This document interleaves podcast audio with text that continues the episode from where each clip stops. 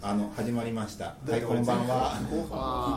エンジニアミーティングポッドキャストです。えっ、とまずはゲストの紹介です。えっ、と主婦エンジニアの斉藤さんです。はい、前回主婦じゃないでしょう。一応してます。はい、あの斉藤さんです。よろしくお願いしよまろしす。くお願いしますえっ、と前回の井上さんの旦那様はでございまして、えっ、と、まあ、結婚して何年ぐらいですか。い。もう五六年ぐらいですね。嘘つけよ。なんすか今の嘘を知ると。あの前前回のあのゆりさんはあのたまた先週の土曜日にあのビッグビッグデータオールスターズのはないんはいかスパークスパークスパイクののなん話かしてま話すとかしてましたよね。で資料も上がってたんでそれちょっとリンクは貼っといたんですけど、まあその旦那さんがでございますと。僕も写真撮りに行きましえそれはそうねあの嫁が出てるうん出てるのを出てる出てる出てるっていうのを写真撮りに行った。お出かけですね。なんで今回のテーマは、えー、とギークエンジニアを妻に持ったエンジニアの話でございますと、た。なんか前回も話あったんですけど、あのギークガールズキャロットって、はいはいはいはいありそまれすの7月、きょえー先月の七夕の日にそのギークガールズキャロットのイベントがあって、そこでもなんか、ギークな女子エンジニアを持つ旦那の旦那の意見を聞きたいみたいな。はいはそこでスピークあの登壇してきたんですけど。いはいはい何何何喋るんだ何をでなんかこう一日のこう長いエンジニアの夫の一日とか、はいはいはい休日は何してるかとか、はいはいはいあとこういうことに気をつけてますみはいはいはいはいたいなそれを女子の方が知りたかったってことですよね。そうでそすうじゃないですか。エンジニア女子の勉強会だから、うんそこに呼ばれて登壇してるってことは女子がその女子エンがジニアのである女子ののパートナーがどう振る舞ってるかを知りたいっていうああなるほど謎の回ですよね。すごいえどんなことするんですかまあど休みの日とか 休みの日ですか大抵出かけてますねってエンジニアどこ飛んでったんだみたいな。だからなんかいかにもこうエンジニアの夫婦とかだと、はいはいまあな、休日もパソコンやっててみたいな、はいはいはい常にこうスマホをいじってて会話がないかおら、はいはいはいだとなんか思いそうじゃないですか、うんイメージ的には、うんいやうちそうじゃないようんみたいな,、むしろこうスマホなんて一般人より触ってないしへーえ普段どことか行ってるんですか普段ですか最近暑いからスー パーえ普通だ普通でも大抵どっかしら一日どっかしら出かけてますあー一日中家にいることは絶対ないです、へえそこはイメージが違いますよ違いまねすなんとなく両方ともエンジニアだったらってまあそうですねで自分が言わないと、うんずっとゴロゴロしてたりパソコン触り出すんであー俺それだわれそれだはいそうなんですかなんですかだってなんかもう着替えるのめんどくさいじゃないですかでも休みの割と日釣り釣りとかなんか外好きですよね釣りだって朝行くからすごい汚い格好であのめちゃくちゃ誰も見 ないからその佐竹さんが、まあ、釣り朝5時とか4時とかに始発で乗るから土日の始発の土日って誰もいないんですよ人だえーまあまあそうでしかょうらね家ぼうぼうのまんま行っても大丈夫とかなんか終電乗り遅れた人が乗ってるぐらいですそねうそうそう帰ってくる人が結構乗ってる感じだからうん屍しかないからうんまあ確かにでそれ一人で行くんですか一人奥さんと一緒に行ったりしないですかだってもう戦場ですもん向こ うはそんな相手のことケアしたく ないよ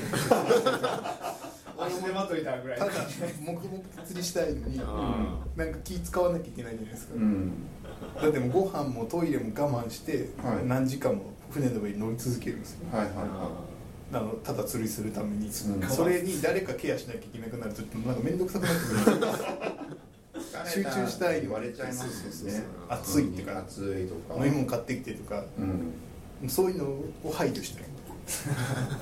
ごいなだからエンジニアの人は割と一人でこうなんかしたいみたいな人が多そうですよねなんかイメージ的にまあね邪魔されたくないは多いかもしれないね、自分の趣味に対してとかはでも俺今喋ってて気づいたけど俺そういえば嫁元エンジニアだよていうか今もエンジニアじゃないですか今正確にはなんか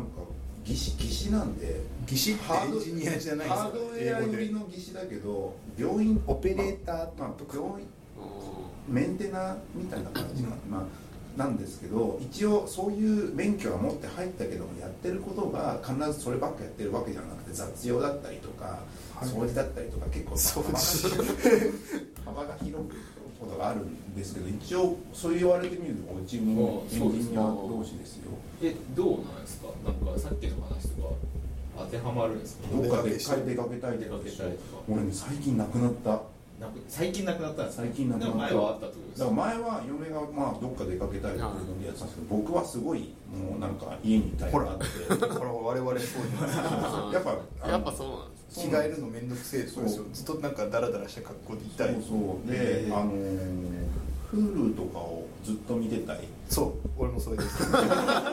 全くそれだったんですけどだったんまであ、すだったんですけど、まあ、最近なんか、あのーあれ、まあ、英会話、ああはいあのー学科はまだ行ってるからねうまだ行ってるそれずでっと言ってますねすごいですよね1年間払ったの行かなきゃいけなくあーてしかもん最安く近なるからだ最近いやいやいや少ないのないんだあそこあもういいあそうなんです60回とかそう60回パックとかそオのンぐらラいインの人しかやれないやつですもうね辛い辛いでしかもなんか月8回ペースでいかないと1年間消化できないんだけども、うんなんか45か月ぐらいあそういうこと期限があるってこそとう期限があるだからそれを消化するためなんか蔦屋のあのディスカスみたいなもんかあー1か月のレンタル本数は決まってるんだけど元を取るためにはこれぐらいのペースで見ないと赤になるみたいなそう感そじうそうそうそれがあるから今年の後半は週末それでうまいなってて辛い中で最近さらになんか嫁もがまあなんかちょっと健康志向にお気になりだしたのかジムに行けというジムに行くべきだっていうああ正行しけいっでてす言われたんですねまあい自分も行くけどい一緒に行かないかぐらいな感じですけど健康のために行かなきゃいけないはいはいはいみたいな話があって2か月無料会員かなたまってきますね1700円ぐらいの、ままたあ、月1000それ2000また1年パックで契約しちゃったらそれを赤赤にならないそれためにはもう英会話ジム英会話ジムみたいなそれ多分ね78910だから4か月パック だよあの最初の2か月が2000円ぐらいで次な、だけどあの2か月間なんあのフルプライズをを入ってやってねみたいな感じあそういうことか、うんあのあれだあのなんだインターネットとかと一緒ですねそうそうそうそう1年契約したらこんだけ割り引かれますよみたいなそうそうでそれがあって、あのーまあ、もったいないじゃないですか行かなくてもそうでですよねまあ行くからでも運動なんて30年ぐらいしてないからえあ30年3歳とか4歳じゃないですか 嘘でしょさすがにいや学生学生体育は業あの義義務なだけだからいやいや小学校の頃何してたんですかじゃあえだから小学校体育ぐらいですよ本当にえ外では遊ばなかったんですか遊ばないよえ暑いじゃん冬はあるじゃないですかいやいやスキーとかまあいやスキーとかは親に連れられて行ったけどそれそれそれ運動っすよだけどさあんま好きじゃないから野球とか 野球とか嫌い野球嫌い超嫌い嫌いっていうかボールを投げられないからあいるいる球技ダメな人がそうそうそうそそうう球技球技全般ダメですよね鬼鬼ごっことかは鬼まだいけるはまだまだいけるけど何ボールは自分の俺ですよボールは一回俺大学の時になんかねボール投げる機会があ って投げてみたらまっすぐ投げられないってことを発覚してあこれ無理だとだからバッティングセンターとかも僕多分一球も当てら当てたことないんですよ人生でえ行ったことは行ったことは嫁が行き行くってだからそれ連れられて行って何球かやってみるでバッティングセンターで打てないそりゃそうっすよあれ結構難しいっすよそうむずあんな難しいもんだと思わなかった大学ぐらいになると運動できた人も運動できなくなってますからねそうねなんかバッティングセンター多分ねあのなんだろう物を投げたりするやつとかバットでなんかバットとボールですごいあの1対1ぐらいのサイズ感しかないからうんあれ当てる技術ってなんかちっちゃい頃に学ばないと後からもう絶対身につかないんですよ体が動かせなくなるからそれって、慣れな慣れの問題なんだけどやってこなかったらもう一生できないかもしれない野球はだダメですねバスケみたいに球が大きければいいねあんな小さい球でよくそうやるでしょ俺もなんか俺ずっと野球やってたから普通だったんだけど意外と世の中って難しいんだって思ってあれ難しい球ストラックアウウトとかあるじゃない、はいあれとかも割と俺簡単だったのに昔からそれは慣れの問題だってほとんどの一般の日本人はできないっていうことが分かって、んこれ俺特殊能力なんだと思って、うんあの分かったなら大学生ぐらいですバッティングセンターとかをで打てる技術とかそうそうあれでもおかしいですもんねなんかラケットとかテニスとかだってなんか当たるってわかるじゃないですそかうそうなんか的でかいからね野球的全然ちっちゃいから、ね、だからそれぐらいスポーツやってこなかったから、まあ、それでジム行って、まあ、疲れたって、でもそれでだそれで多分一日土日のうちの一日潰れるわけですよ。まあ健康的じゃないですか、そうですね脳ちゃんもと使ってるし意外ともうめ効ちゃめ率ちゃ高忙いしいんじゃないですそうそう逆にいいんじゃないですかだって無駄に浪費するよりか全然全部自分に返ってくるじゃないですかエンジニア力とか全くないじゃん、それって。でも結局なんかいや、でも最近さ、めっちゃエンジニアリングめっちゃコードかけても体弱いやつダメじゃないですか だからだから最近オライオライだっけヘルシーヘルシーああーれあれヘルシーハックあれあれ買わなきゃ忘れてたそうそうそうなんかスクワットの仕方とかあるんですそうそうそういいあるんだスクワットの仕方とかだからそれは腰の運動だみたいなやつでしょ腹筋ってうんなんかこうペケペケやってたじゃないですか我々、はいはいあれって最初のなんか何度ぐらいまでしか腹筋運動しなくってあとは腰を伸ばす運動になってるらしいですよ、はいはいはっていうのが多分あるんですいでよだからジムとか行くと足を上に乗っけてちょそこうそうっそとうへそ見るぐらいな感じでやるっていう感じそこだけで効率よく燃やすんですよねそうそうそうあとは休んでるだけ一番きついところ実は休んでるって体がへえ全然意図せずなんかダイエットの話結んで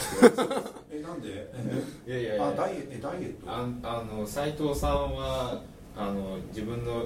奥さんをうんダイエットを成功させたあそうななんかこう勘違いされるんですけど、い俺がなんかよくダイエットしろダイエットしろって言ってるイメージだに捉えられるんですよなんかダイエットブログを書いてたんですよだから全部その何を食べ食べたあレコーディングダイエットだそのえダイエットさせたんいですやかそもそもは本人がなんか痩せたいからって言って、うんはいはいはいじゃあ俺も付き合おうよって言ってうん一緒にウォーキングしたりとか、うんうんうんなんかまあ食事制限とかやってたんですけど、うんうんもう最初のうちはこれサボってないかなみたいなうんうんなんかウォーキングしてても途中でショートカットして帰ってくるんじゃないあかあはいはい全然しないですよねしようねって思って最初からこう一緒にくっついたんですけど、はいはいはいまあ、途中からだんだんこうなんか自分もなんか割と体調的にいいかもとか思って、はいはいはいあで一緒にやってましたた立ち上げをこうちゃんとサポートサポートで監視したんですねすごいな。当時確かにね。え、何当時。いやあのそちなのみゆにりさんいですよねなんか結構あれですよなんかその当時はそのグルメサービスみたいなのあをー、はやっていはいてはいはい。まあ美味しいとこすごくそそうだうか、で、それで、なんか、まあ。ダイエットしなきゃねって話になって。まあ、美味しいものいっぱい知るからなんかけ結構あれですよね、あのーよ本能に忠実というかそもそも動くのが好きじゃん運動好きじゃないからだかああ、同じ同じ。あるあるあるある。ら結局食べて寝ちゃうみたいな、ああ、なるほど、なるほど。食べて Hulu 見て寝ちゃうこのトライアングルですねなるほ食どべねて一杯ビール飲んだらその次おつまみとお酒をもう一杯飲みながらビール見ちゃって昼間寝るっていうそうか、そうなんだね。みんな割となんかダイエットしなきゃいけないって思ってるけどできないよねっていうところをちゃんと成功に導いたっていうへーねすごくね成功なのかはどうなの何かヶ月ぐらいやったんですか。うんでも今もなんかそんなきつくはないんですけど、うんウォーキングしたりとか、うん。まあ、そんなに食事も夜はあんまり糖質取らないようにしたはいりはいとか、はいはい。あ、もうちゃんとそこら辺気使ってるんですね。あとはとにかく動かすとか休日に動かすとか、はいはいはいはい。ちゃんとしてる。すげえちゃんとしてる。ほとんどあれですなんか主婦エンジニアっていうほとんどご飯とかも全部考えて作ってるあ、そしうなんですか。え斉藤さんのが作るもん作ってるんですかええ作るもん作ってるじゃないですか作るんですけど普通の食事ですかなんか何何品ぐらい作るのいやそんない一品二品ぐらいですよは大いはい体、まあ、普通の和食生姜焼きとか、うんまあ、お豆腐とか、はいはいはいはいはいえー、でそれでちょっとカロリー高めとかちょっとそこら辺は軽く気にしながら糖質少なめにしようと糖か質少なめにしようとか、えー、主 婦じゃないですうん主婦だなんかい1週間に1回スーパー行って、うんまあ、これこれ買って、まあ、今週はこれにしようかなみたいなのとか、えー、だって俺1週間作るのってさ献立考えるのが辛いもんそう俺も辛いです1週間分は考えないですとりあえずなんかスーパーで安いものを買ってう、んあ組でみ合作わるせ時に考えるあそれはでもいけるかもしれないそれなら確かそれならいけるでもねすごいですねレパートリーが自分の中になかったらそれもできないですもんねにいやなんかでもね結構自分のレパートリー調理できるものを毎回買うから大体いけるんだよ、常にやるものだからベーコンとほうれん草買っとけばなんか作れるよねみたいなノリええ大体、いつかねこのラジオにね料理の研究家が来てほしいんですよエンジニア料理研究家っていない からでもあのク えクッキングフォーギークとかあるじゃないですか何それブライリーのああはいはいはいはギークとしてのなんかいなんかさ料理ってやっぱ科学なのんかか科学だしって言われたりとか脳トレとか言われたりとか、なんかぬあれ脳トレの要素どこにあるんですか要は平行で進めるじゃないですかああこっちで洗い物しながらしながら火つけて沸かしてる間にこっちやってとうんかあれあれが脳にいいんですそうよいうことなんか俺時間がもったいないから同時にやってるだけなのにただそれをそれって料理下手くそな人がやると超時間遅いじゃないですか料理うまい人ってすぐもう15分ぐらいです結構ちゃんとしたの作れるんだけど、なんか料理下手くそ僕とか下手だからなんか一あの個ずつちゃんと出来上がってやっていくから結果全部出来上がった頃全部冷めてるみたいな状況がそう生いう風まれるんでにすなよっちゃうねなっちゃうというマルマルチタスクに動けない人と動ける人でなんか差が出るってそうな言いんまですすそだうかなんだら俺せっかちなだけだと思ってる 料理料理うまい人ってのはマルチタスクがうまいいだって煮込んでる間見ててもしょうがないじゃないですかやでも不安になったりする時あるじゃないですかこれちゃんとはどうすることもできないんです鍋鍋焦げないかなとかさすごい不安になる瞬間あるじゃないげないような火力にしときあとか小さい頃さ火つけてたらそこから離れちゃダメって教わらなかっああそれはガンガン離れますねたガンガン離れてるよ今だって俺目玉焼き作りながら歯磨いたりしますからね、ええでこれぐらいでやっと出来上がってるぞってなっていくと大体出来上がるんですよ それがね多分ねだって見ててもしょうがないですもんいや多分習ってないんですよえ多分習ってるのは近くと家庭科で習った火をつけてる時は危ないからちゃんとそこにいてくださいっていうのを素直に学んじゃった人は料理下手なんですよちっちゃい頃母親の後ろにいるいるとかそういうことなかったですか全くしてないうちの母親なんかご飯がクソまずかったんででもご飯まずい人は料理できるようになるんですよねなんか自親がダメ分だなんとかしなきゃみたいなへーえ小さい頃からじゃあ作ってたってことですか小さい作ってたっていうか母親の後ろにいてなんか手伝ったりとかしてました、へーなんでこんな味になるんだろう好奇心ですけど僕も料理できるようになったのは多分鍵っ子みたいな感じだったから、うんなんか夕方ぐらい誰もいないからお腹すくじゃないですかはい小はい学生のだからなんか作って食べるんですよだからそれで作れるようになった気がする何でも大体へーいないからね魚とかさばけますあのなんか完璧にさばけるかって言われたらさばけないかもしれないけどまあ一応できますよできますだって家庭科で習うじゃないですか魚さばき方ですか習う習う3枚のおろし方習うよいや習わない習わなかった習わなかった習ったような気がする習うよいやいやいやいや多分普段無にいる方で作ったでしょなんか理解ですよいやでも習わなかったですよ、習ってない僕もうんもしくはずる休みしたからどっちなんでで釣り休みしたんですかそこで怖い怖いじゃなくて俺魚さばけないんですよ僕怖いんですもんだって魚にあの魚だから釣りもできないから釣り魚さばけないってことですか、魚怖い 痛いの俺一回なんかあまあねまあね痛いカサ痛かカったサゴは危険です トゲあるからそれで懲りたもんカサゴが痛い刺さ刺さるってなってもう無理だってなって全然普通にさあんなんだってうんなんか普通ですよさばきからもうなくなくなっちゃいましたけどねあのいや本当にだって魚を買うっていうそのあの魚をスーパーの魚を丸々買うっていうにことは全くしないですからもねうこの間誕生日プレゼントには鮭一匹丸々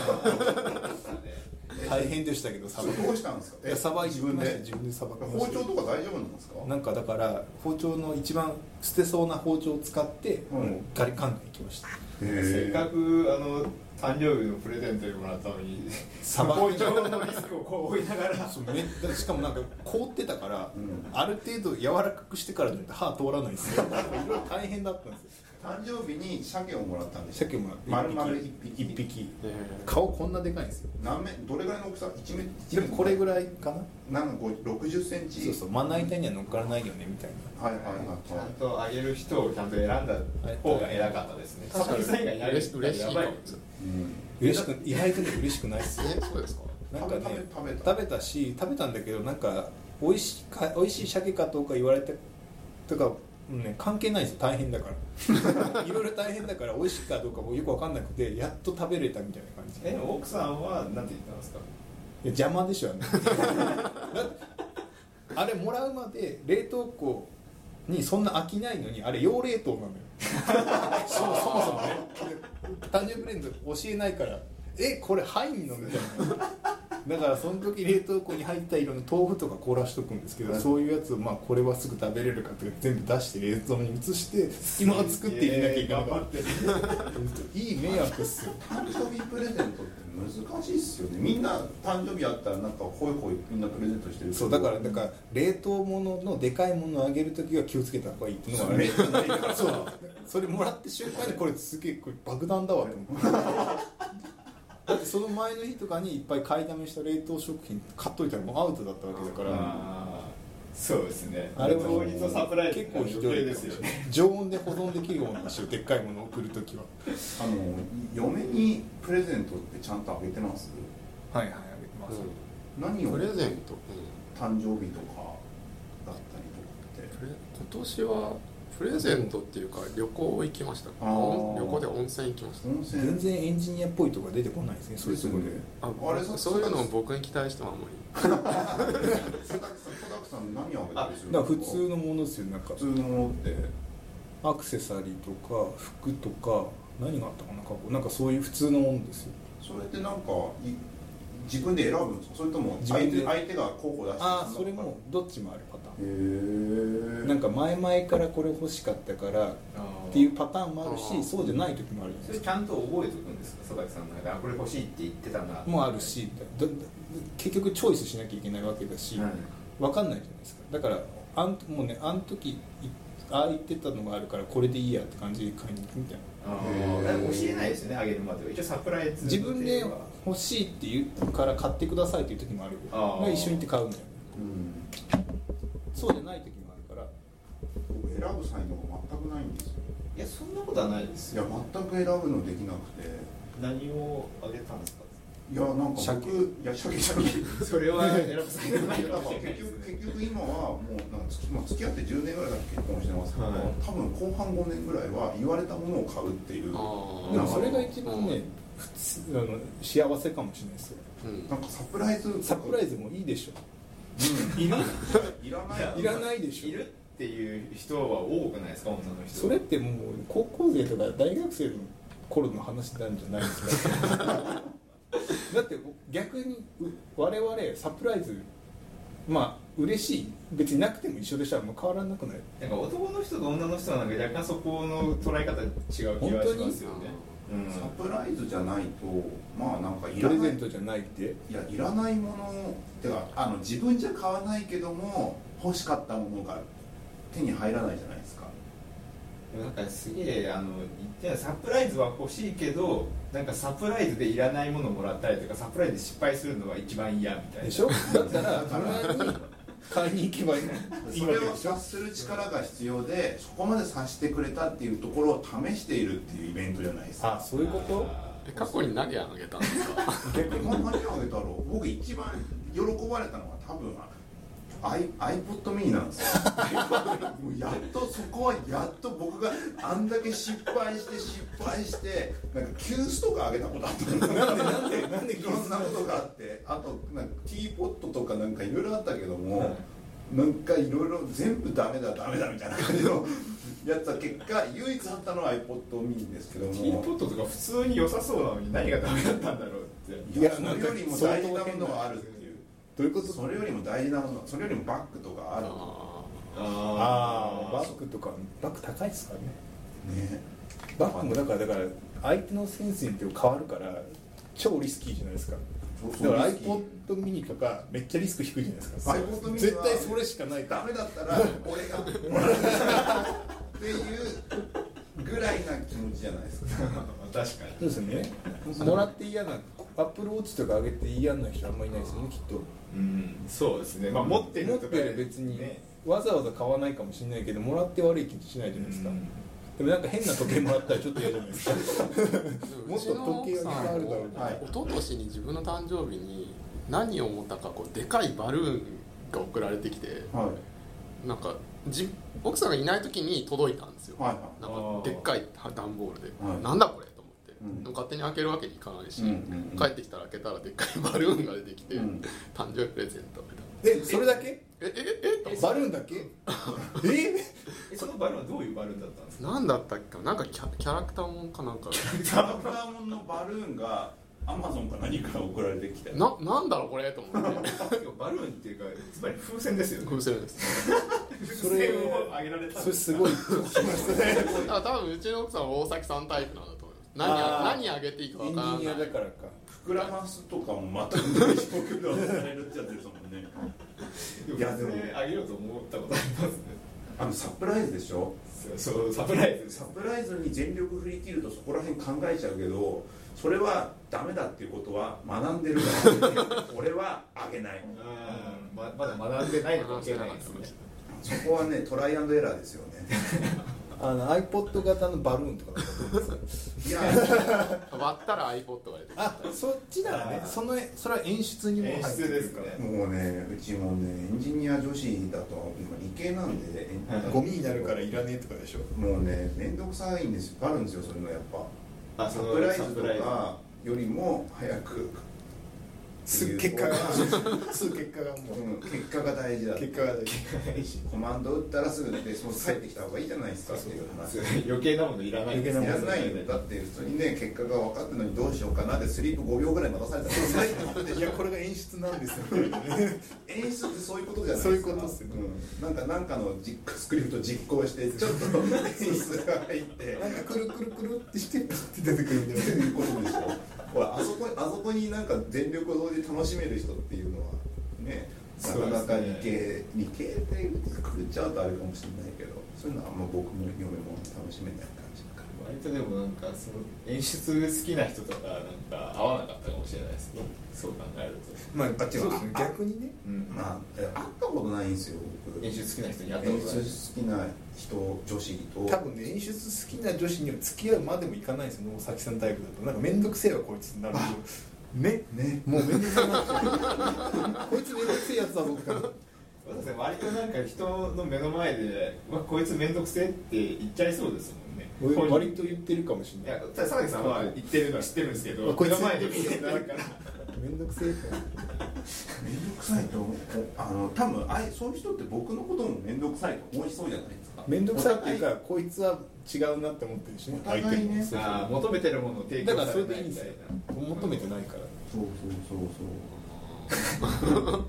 うんなんか斉藤さんはなんかあれですよねプレゼントじゃないけどあの結婚指輪のメッセージはすげえエンジニアっぽいですよあどあういうことどういうことハローワールドって書いてあそうですそうえですええおち言った。え佐々木さん、おち言っいやた。全然なんかないだ前ろう々からハローワードにしようじゃなくてなんか外に結婚指輪っていうかそもそも婚約婚指輪みたいな、はいであのうんペアリングみたいなのにった時に、名前どうしますか?」って言われて「どどうしよう」みたいはい。まあ普通相手の名前とお互いの名前をななん書かき合う。相手の名前言えるのなんか微妙だなみたいなおうことになって「んまあいいやハローワードで」みたいな えじゃあ今今ハローワールドっていうのがこのリングの内側あ書いてあまするんで自すか分の方は「ワールド」って書いてあるからあそういうこそういうことかと割ってるんだそれってハローさんとワールドさんがいるんだ。ああなんか洒落てます結構洒落てるんですよね。結構洒落てます洒落てますでもわ。店員さんポカーンとしてましたけど 「な何これ?」みたいなエンジニアっぽい感じになってきた。 ハローワールドの婚約指輪か。って言っちゃうから佐々木さんがさ でもなんかエンジニアっぽいなんか文言って言われたら一番最初に来るからまあそれよそれぐらいしか二人でやってるのあとブログ二人でやってますよ、ね。あやってますよですよねなんかなんだっけなんブログ名あは熱いのバスイチと陰険のエンジニアブログですあそうだそうだこれ何回か見たことあるやってますもんねでこうこうこう交互に書いてるんですかあれ好きな時にいや好きな時に書いてますねうんでもともとその彼女がやっててなんか見てるうちに文章がつまらねえと思ってあれはい自分がいはいや俺も書こうと思っはいはいはいはいてで書き出したんですおーすごいですね全部裏から支えてきます ね食事とかダイエットとか全部こう裏に回ってくるんですねすげえなでも彼女の書いてることで結構結構まあ技術的にはなんかこう攻めてる部分とかはいはい面白い部分があるんだけど割と一般的には刺さらないみたいまあ果てがたくさんつくイメージではないですよねなだから正しいこと言ってんだからうんうんだからなんかこう広告とか稼ぐんだったらもうちょっとこう一般的に広めるようなこと書こうみたいなはいはいはいはすげえっ すねなんかなんすかこのバランス感 バランスがすごいうんバランス絶絶妙うちはだから多分エンジニアとしての考え方が真逆なんでほうほう多ほ分う彼女自身はこうスペシャリストみたいなはいはいはいだけど、自分はどっちかっていうとなんか技術自体を泣きわめるっていうよりそれ使ってなんか作ろうみたいな、はいはいそういうはいはい感じだから。はいはい同じエンジニアでも2種類いるんだぞとそうですねそんな感じですねでお互いだからまあ、タイプ違うと、確かにそうっすよねだって今日なんだっけなんかのブログでブログ聞いたに合わせたのかな、でなんかあのー技術力じゃなくてもっと金稼げるようにまああー昔から言いますけ系どねの話があってキータに書くんだとかそう聞いたらだんだんポエムプラットフォームがそれキータなんだとか思いながらポエムタグありますからありますね確かにポエムそうだから逆にうちで例えば自分がこんなんやりたいなみたいなこと言うと、うんあこういう技術ありますよみたいなこと言ってくれるあーめっちゃかバラらンスいいですねそれすごいですねううちうちまあ嫁あまあ病院に勤めてるから今日朝起きたら右お起きて右向いたら赤血球の本が置いてあってあえあー調べてんなと思うけど全く聞くことはないだ設っ計ってもうエンジニアリングの話じゃなくないですかて病院に勤めてるからじゃないじゃんいやでも病院に勤めたらいろんなこう聞きたいことがあるじゃないですかなんかなんかあるんですかなんか体に関してみたいなえ体になんか例えばこういうサプリがいいのかなみたいなとかあそういう興味を持てるのがすごいですよねそうですねいやでもまあ持つんじゃないですかさすがに持ただっなていよ今ジム行ってるし健康に気使ってってこれがどんどん進んでいくでもとあーでもジムジムのあのなんかカリキュラムはには興味を持っ彼にたなんかジム、はいはいいろんな、はいい、ろんなコースがあ仕るな様とねかそこの仕様 ですよねなんかなんか今仕様なんですねそうそう今まで僕体育館で勝手になんかジムの筋トレのなんかトレーニトレーニングのなんかマシンを使ってはい肩壊すとかそういうことやってきたんで、なるほどねそうそうだけどちゃんと行ったら、まあ、それなりの、まあうん、体験入学みたいな感じだからテクニックは一人教えてくれるわけですよ、でなんか体よくわか知らない機械で体測られたり 最近のなんか体脂肪とか測る機械すごいねとか思いながらということですかいやなんか普通に体重計みたいに乗ってなんかあってそれ掴んだらなんか今今脅威とか全部出るんだね今ねえええーどうやってわかるんですか知らないえなんか知んないけど電極でわかる流してるんですかねなんか流してるかなんかでも今日行ってこうこうわかんなないんでかすよ腹部とかとかウェイトとかもえなんか全部数字出てきてなんか参考値ですのでちょっと大体合ってるんですよえあなんか統計からもそういうのが出てるみたいな感じなんですー、か多ね分これぐらいの電気を流すとこの辺のなんかが分かってその返り値を見ると大体わかるとかでしょなんすかその技術なんか全然別にあの中身がどうなってるか全く分かんないぐらい自分の体が丸裸になるすごいっすね機そ械れだなはと思ってそれにすげえってなってでこういう感じでなんかちょっと、まあ、平均体重僕平均体重なんだけど筋量筋力筋量が出てて、はい筋量出ますねまあまあ、少ないんで、まあ、筋トレとかここら辺とか、まあ、ややりましょうねみたいなコースがあってであのあんまりその運動経験ないから多分ゆるいコースかなんかを選定してくれてて一番最初のやることがテニスボールを踏むっていう何何それそれ運動なんすかなんかマこれマッサージじゃないですかあだからマッサージみたいなやつですよでマッサージやってその後キャットかなキャットっていうなんか猫の体勢まあ要はなんか猫背あのーなんていうんだ膝ついてあこういうやあつーヨガでよくやってるやつ腕手ついてー背筋伸ばして背筋伸ばしてっていう猫みたいにその背中を丸めるのと伸ばす背中を伸ばして反るかはい反るのを繰り返すみたいなやつとかあとなんかあとはバランスボールかなんか使って壁にバランスボールをぶつけ向けてでそれを背中で押すほで背中で押してそれでスクワットするやつとかえええそうするとそのバランスボールあるじゃないですか、うんそれのに横に張りながらやるからバランスボール下に転がるんでスクワットしやすいああなるほーとかやってたりとかしてそういう誰が考えたのか知らないけども、こういうのを考えてる人がこのどこかにいる世界のどこかにいるんだなと思うとちょっと面白いなとか思いながら。あ多分あれですよね大崎さんはなんかその自分の体に興味がいく前にいろんなものにこう興味をそがれてる からど男の子は大体そうじゃないですか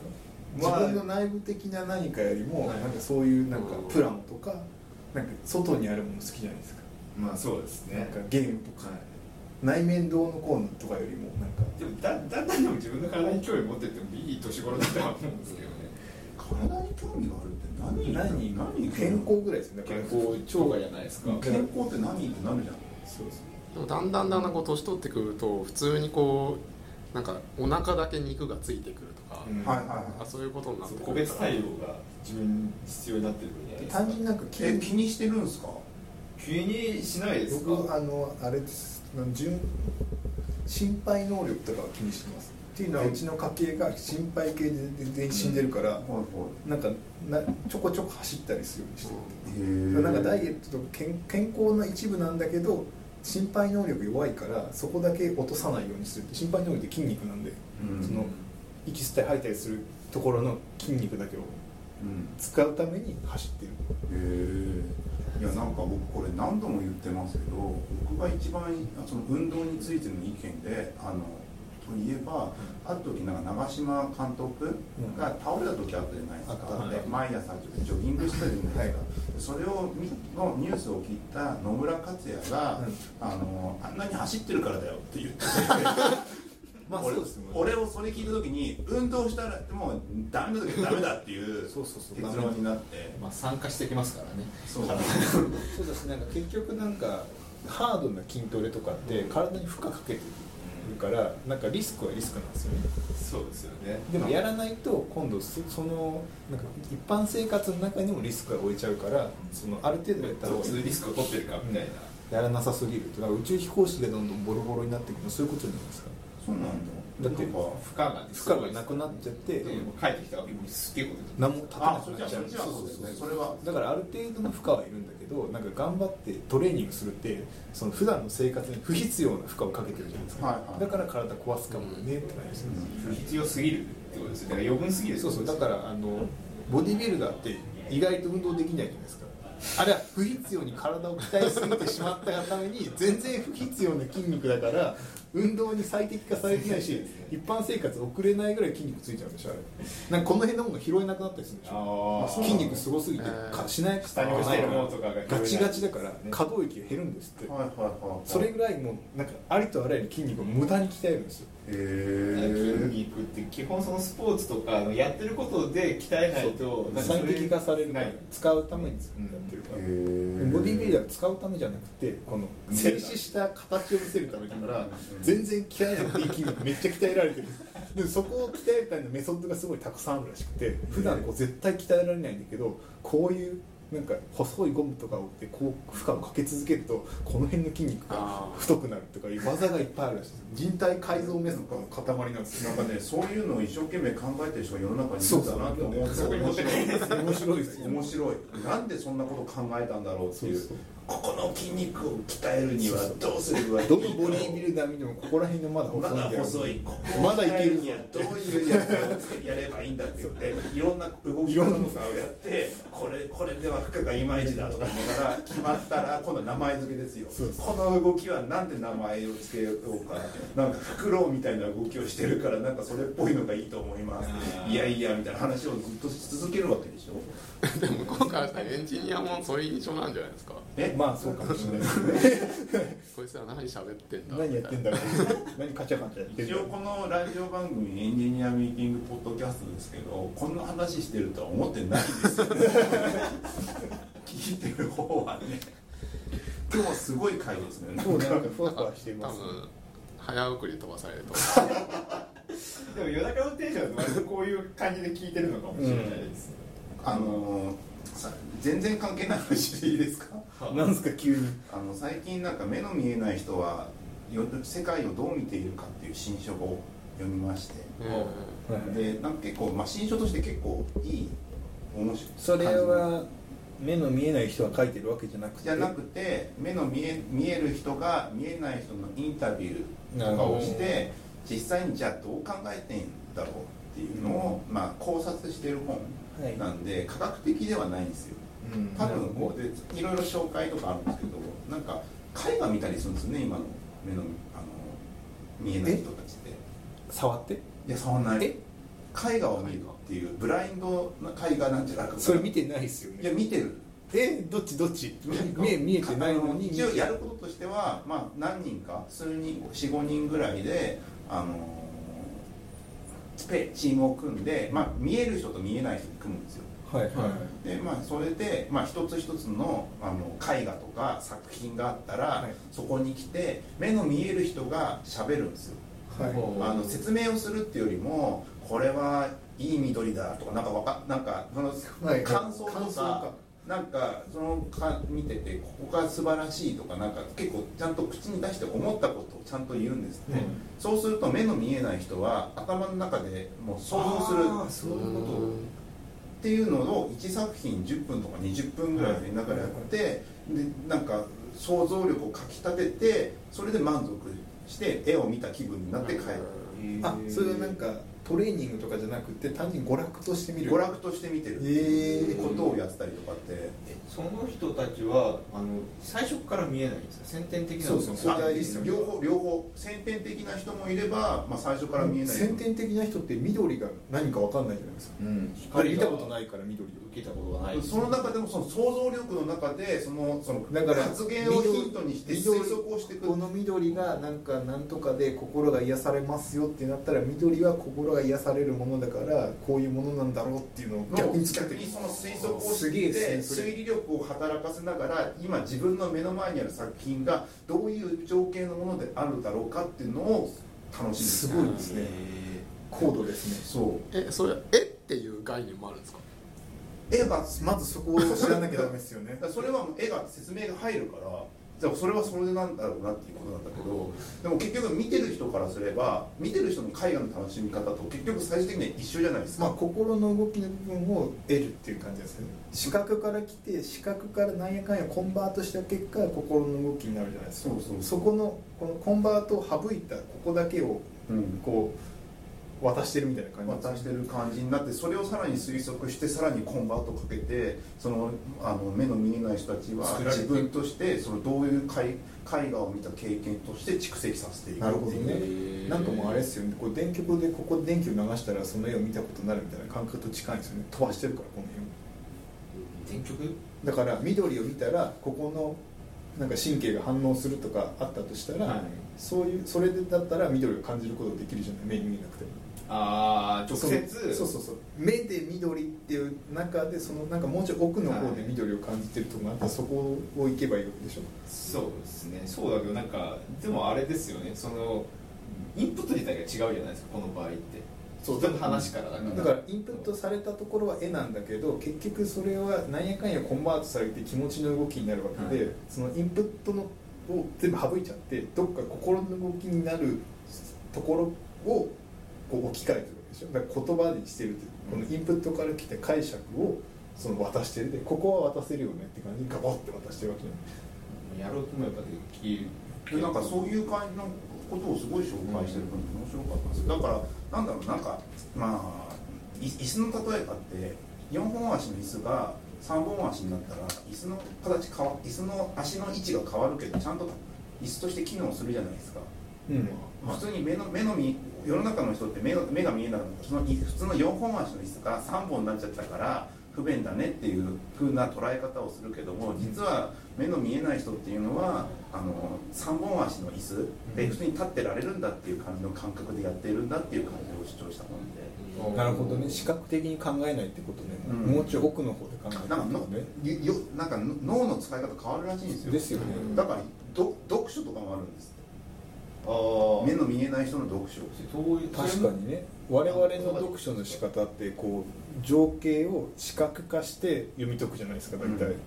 そういうもう視覚化しないんですもんね視覚化してないからできないからだってその例えばなんかそういう椅子とか言われても椅子を見たことないから椅子っていうもののそのテキスト的概念だから広辞苑だけ見ていくみたいな感じですよね先天的な人と後天的な人がいるから多分影響を外部から受けてる部分は若干差がありますよねそうそうそこはだいぶ違う差があっ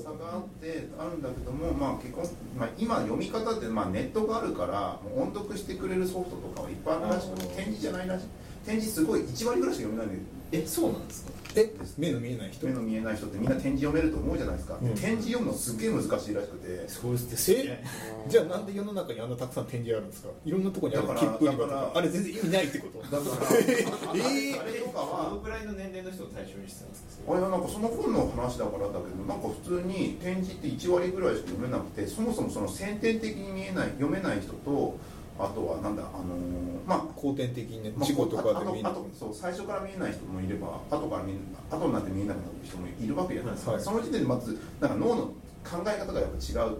たりもするしそもそもあの展示のあのこうやって読むすごい狭い隙間かなんかをうん読むじゃないですかあれがあれをマスターするのはすごい難しいらしくてえモーパイと同じ感じじゃないですかモーパイって誰でもできるわけじゃないですでも結構できるっていうなんのはかちっちゃい頃からちゃんと練習してないとできないらしいんですよえだだからなんかこうやって触ってるのとなんかタタオルタオルのあのちょっとした網目あるじゃないですか、うんあれ触ってるの差が分かんないあ普通あそういうこと普通だと分かんないだからあれをあれが100みんなみんなが読めるわけではないーうんそうえ確かモーパイだと事前にこうそれを知ってるわけだから視覚化で視覚してるからかうんそっかそうかモーパイも俺らは視覚化して考えるからこの指触りを脳の中でマッピングしてこういう画像だに近いぞっていうんで判定してるから、うんまだ分かりやすいうんで展示も逆に見てる目が見えるうちらが勉強した方が覚えるかもしれないですよね、うんだってそのマッピングを目で見そてうそうそうそれを指目と指で両方で学習できるわけだから、でもうん見えない人はもうここだけでそのマッピングを全部知らなきゃいけないからそう超大変っていうことか指の腹だけで全部マッピングを覚えなきゃいけないからだからそ難易度は高いいや素直に声音で言ってくれた方が早いです早い早い早いそりゃそうでしょそりゃそうだわそうそういう感じのまとめる本があって面白かったですよぜひぜひあのこれ聞いてる人いたらアマゾンのリンク貼ってえあのアフィリエイトアフィリエイトじゃないまあまあまあたまにはそうですよねえ何なんですかじゃあ展示を普及してない人たちが悪いんじゃなくてそもそも展示っていうものがハードルが高すぎるから問題ってことなんですねまあ問題っていうか普通に難しいよねっていうもうでも他にその情報を得れるなんか方法があるんだったらまあそっちに移行してっちゃいますよねそうですよねいつかなくななんっかちゃだうからなんかそのももう一つなんか例があったんで目の見えない人でおしゃれな人もやっぱいるんですってっえああどなんでて思うじゃないですか、なんか普通に着て着せられてるだけじゃない着るじゃないですか、あであのーまあ周りのおしゃれだと周りの人が「今日かっこいいですね」とか「今日この帽子いいですね」っていうのを覚えるんだってああだからその見た見た目とかじゃなくてこういうものがかっこいいんだ組み合わせを覚えてる組み合わせとかこのこれは誰が褒めてくれたのかそういうのを情報が蓄積ちゃんされてと情報蓄積されてってじゃあこれとこれとこれを着ていけばかっこいいって言われるのかなっていうのを推測しながらやってって、まあ、トライアンドエラーなんですけども、まあ、そうしたらなんかあの、まあ、褒められたらあもうかっこいいんだすごいあれですよねだから理系っぽい考え方になるんですよねだから感覚的にかっこいいじゃなくてこれとこれとこれを組み合わせたらかっこいいって言われてたからそれの組み合わせで作ってるみたいな感じですよねメジャーレイはなんか別のイメージが存在するんじゃないですかその多分いやそのないでし情報のょだってだかなんからこれをかぶってたら褒められたからこれプラスワンってなってうんあのそういう感じなのかなあそういう感じなんかそのプラマイナスになったやつを排除していってプラだから AB テストみたいな感覚でやっていくんでしょ、うんなんかいやイメージがなんか別に存在するようななんか自分だけのそのそのイメージでがもそう視覚っていうものがないからでもあのそうそれ視が覚おしゃれっていうもの変わをるおしゃれっていうおしゃれってなんだ第第三者が見ておしゃれじゃないと意味ないじゃないですかそうそうそう俺がおしゃれだと思って他の人がねなんかちゃんと評価してないと意味がないからそうすると逆になんか理系的な考えだと自分のその感覚に左右されずにこう出来上がるからすごい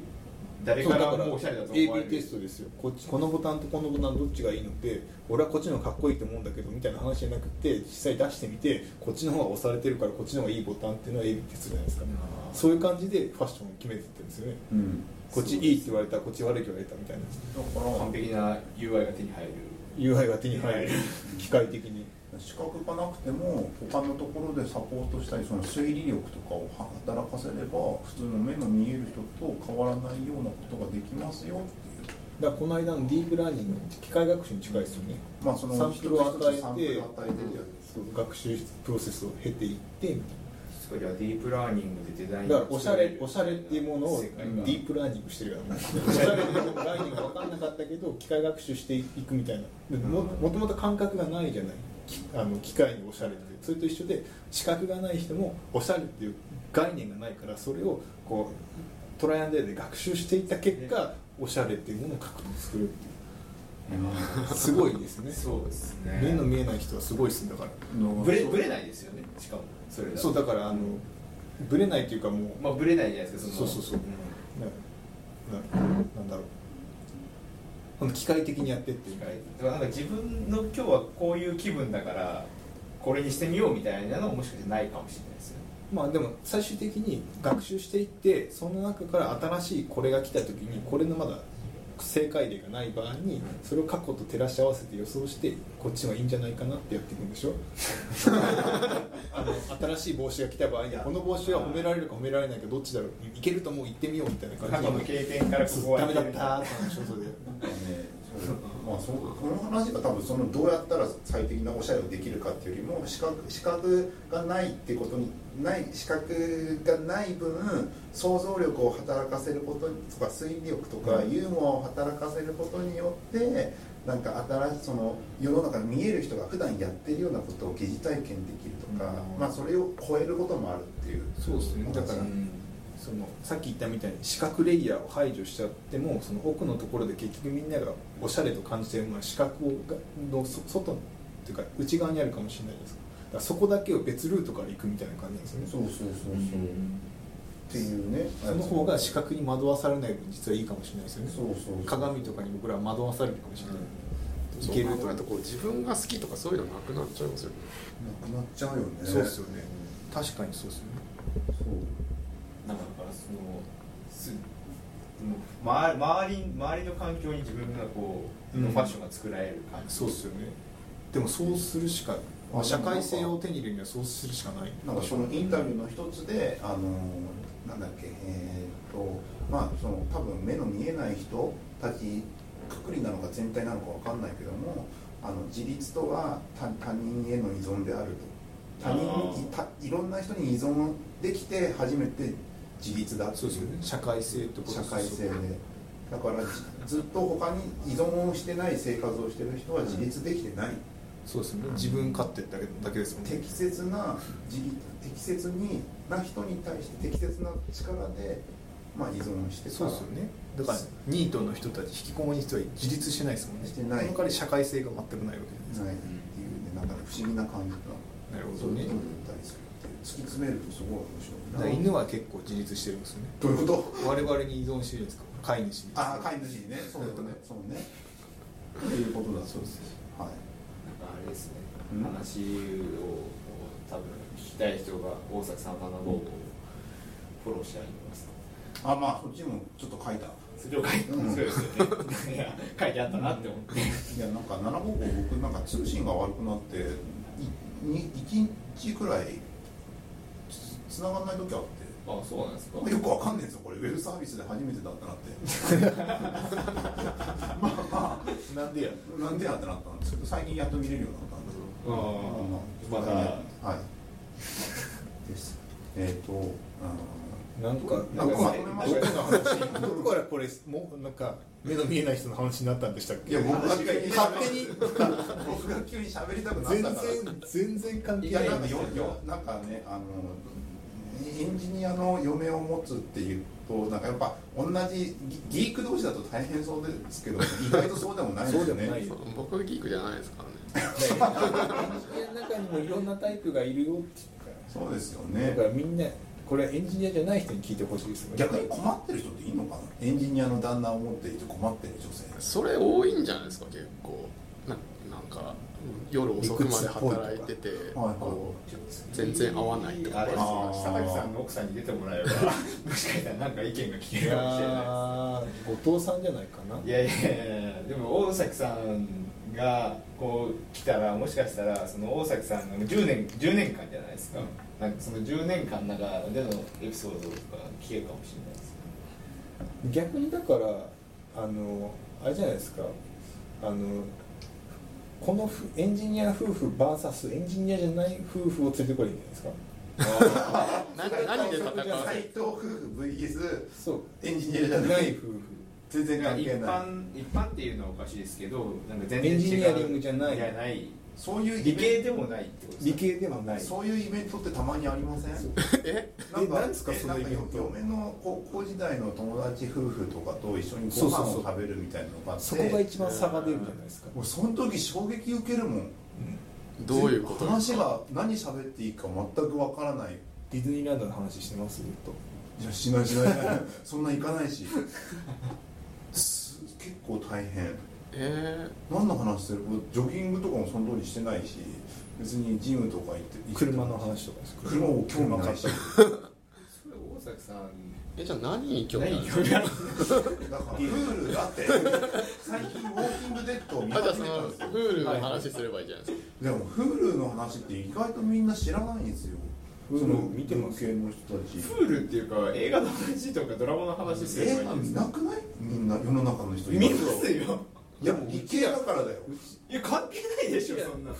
そうでも結構見てる方ですね大崎さんとかうちは Hulu でも、まあ、Hulu は見てるけどでもそのブレイキングバットだったりと映画をか見てますよね見てます見てます、いや見てないよ世の中の人そうなんですよね意外とだから前徹ちゃんか誰かの時話したじゃないですかみんな映画見た方がいいよとかあー見てないよねってみたいなあー結構見てないですよね見てない見てないですね見てないっすでしょだってあの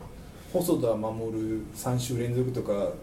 死ぬ気で見に行ってないでしょ死ぬ気で見る必要はないんじゃないですかもうカジュアルにジブリ3週連続とかテレビやった時とかなんか夜中にグレムリンやってるやつを見ようとかないでしょないないないないそう結構見てないんですよね見てないなんか映画館にいるとこうなんか体体調悪くなってこないですかあずっと座ってもうあずっそうという2時人います間以上あそこにいる元気ないっすもんなんか拘束されるから結構大変なんですよねそう映画館って劇場だからやっぱ劇場はやっぱ社会のものだからあそこにはあそこのルールがあってそこに乗っかってみなきゃいけないんですよあれでさ家で見るどういう見方してるんですか家でえい家やはあれ家は自由じゃない自分でではい家で見いやるわかるそうだから俺の中では映画は劇場で見る映画と Hulu とかあーオンデマンドで見るやつ DVD で見るやつとテレビでリアルタイムで見るやつ全部違うんですよ意味が。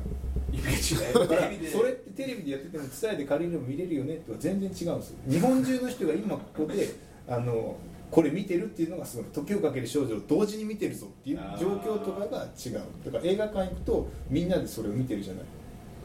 その隣の知らない人とかと一緒でその一つの場所を共有して見てるぞとか確かにテレビで放送してる時はその瞬間にツイッターがすげえ盛り上がってみたいな感覚なんですか感覚なんでしょあうねの映画館で映画を見てるとあんまり気にならないんですけどあのパブリックビューイング系の、まあ、舞台とかうコンサートとか行くと特にコンサートとかシナリオのこうパブリックビューパブリックビューイングっていうかあれ、まあ、映画館で中継してるやつうん行ってたん行ってたんですけどみんな多分スタンドアップして盛り上がるべきかどうかを悩むっていうそうだねそうっすよあの瞬間がふふわって立ち上がろうとしてんだけどなんかなんなくてみんな静かにあれどっちのルールでやれていいんだろうっていうような感じのことをやっててあこういう感じなんだと思ってちょっと面白いそれインターネット中継するとまた別ですもんね家別なでのね見れるよねあーだから違うんですよ見方が全部でそれを後で買って DVD で見ることもまた違うんですよ DVD で買うのと Hulu は何が違うんですかあの Hulu はいつか消えちゃうかもしれないしなんかどこでも止めれたりなんかね Hulu がいいところはあのスマホでも見れるし、は iPad で見えるからいろんなとこで見えたりするんですよ、ねそうですねなんか DVD はあのちゃんとテレビで見なきゃいけないけど Hulu は寝ながら見えたりするうんだらーっとチョイスが多いのもダメだってことですよねでもそれぞれ意味が違うからこれはこの状況で見るべきじゃないこれは劇場に行って見るべきだとかいろいろあるのよそれが微妙な差なんだけど大事なんだよね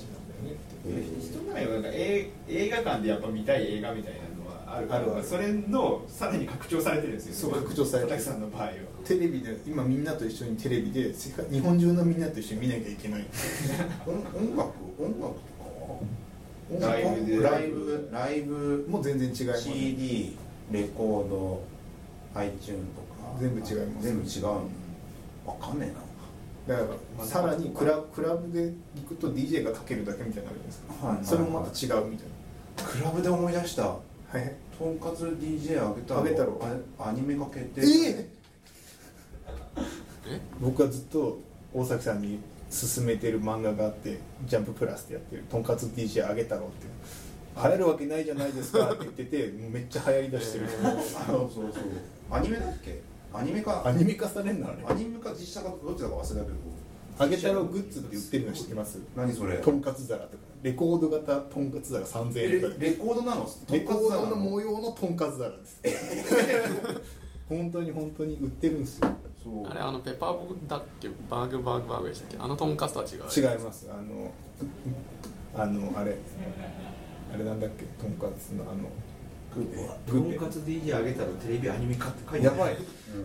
ほらだから面白いって言ってるじゃんびっくりし今日も配信されてるから見た方がいいっすあよわかりました はいそんな感じで1時間ぐらいですか1時間喋ったのと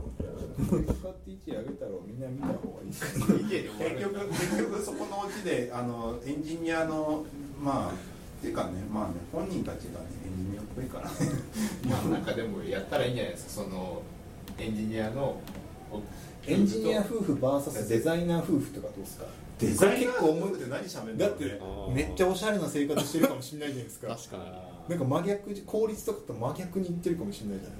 デザイナー同士思いつく人があでもいますねでしょいますね、だからそれってでエンジニア同士が結婚するの多分近いじゃないですか同じ職種をやってて共感があるから結婚してうるん、かも割しと少れないない気がしたけどなんかでも多分同じぐらいの割合でいるんですそよ、うね、そうそうだからその対決面白いですよ絶対ねだって面倒くさそうだもんな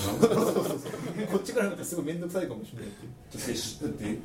論理のない主張でしょいやいやでもデザイナーは割とロジカルに考えないとできない仕事だからそれは広角デザインだからでしょいやそんなことはないですよただまあでもそれはどういうデザイナーが来るかによりますよだから多分そのエンジニアリングの考え方が違うゆりさんと斉藤さんと同じような感じでデザインの考え方が違う人が来るだって僕らだったらテレビ買うときにスペックで買えるじゃないですかこっちの方がいいってことだか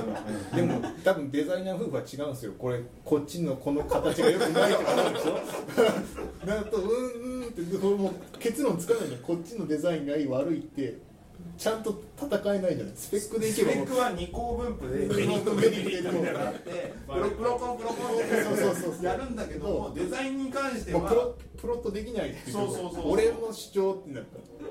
自分が好きなやつっていうのもありますしねもう完全なレッテル貼りだよねこれ完全にデザでインもその方が幸せかもしれないとこもあるかもしれないしうんそれやったら面白いかもしれ面ない白いかもなんか今までエンジニアエンジニアって言ってデザイナーもよっぽど変なんだぞみたいなことそうそうをそうもう言いふらしてやりたいよねいやいや結構変ですよだまってた言いふらし系じゃないだいぶです変かです絶対もうそこおかしいからねそうだから社会的にだからまだ認められてるせいでいいですよねエンジニアよりもなんかデザイナーの方がかっこいい感じするじゃないですかそうそうそまあなんかデザイナー性ねそうエンジニアって言うとふーんって感じだけどふーんって感じデザイナーやってましたねえー、ってなるもん私の旦那デザイナーなんですなんかすげえかもって思うじゃない、うん私の旦那エンジニアって結構いそうじゃないなんかあのあれですよねなんか昔からの SIR 系を想像しちゃうそうデそうそうザイナーでいくとなんかよ服洋服とかそこらそう辺とキかラキラしたものが目目に浮かぶじゃないで真っすか先にファッションが多いかもからねうんそうそうそうそうそうなんかセンスがいいとこう直結に結びつきやすいからそうそうセンスが良くないとダメだみたいな感じになっちゃいそうじゃないですかだけどだってセンスがいいことはみんな誰でも好きじゃないですかエンジニアリングがすごいって言われても普通の人別にどうでもいいじゃないですかそんなこと この人めっちゃコード書けるんですよっていやそんなんどうでもいいっすってよりかすごいセンスいいですねは誰でも分かるなんか良さじゃないですかそうですねななんとなくなんかすごいあの生活とかもかっこいいみたいなそうそうそういろんな周辺情報がセンスがいいってここうひともづいてくるからまあまあじゃあちょっとそれ企画しましょうかものすごい劣等感に苛まれるかもしれないですそうそうでもでも見えない人でもおしゃれできるっていうのをやっていてじゃあおおしゃれとかデザインってなんだって話になってくるじゃないですか、結局じゃあなんかその受け取る側の相手がこういう状況だった時にっていうなんかそのターゲティングの中の島の中で動いている人っていうところが抜け,、抜けられないのよデザインって、そこら辺とかの話くると劣等感とかじゃなくてなんかよくわかんない哲学の道に入っちゃいそうな気がするまあ、どっちに振るかは佐竹さんがどこにこの引っかかってその話を広げるか になんかなんか一日そのエンジニア夫婦とデザイナー夫婦のこのタイムラインをこの 2,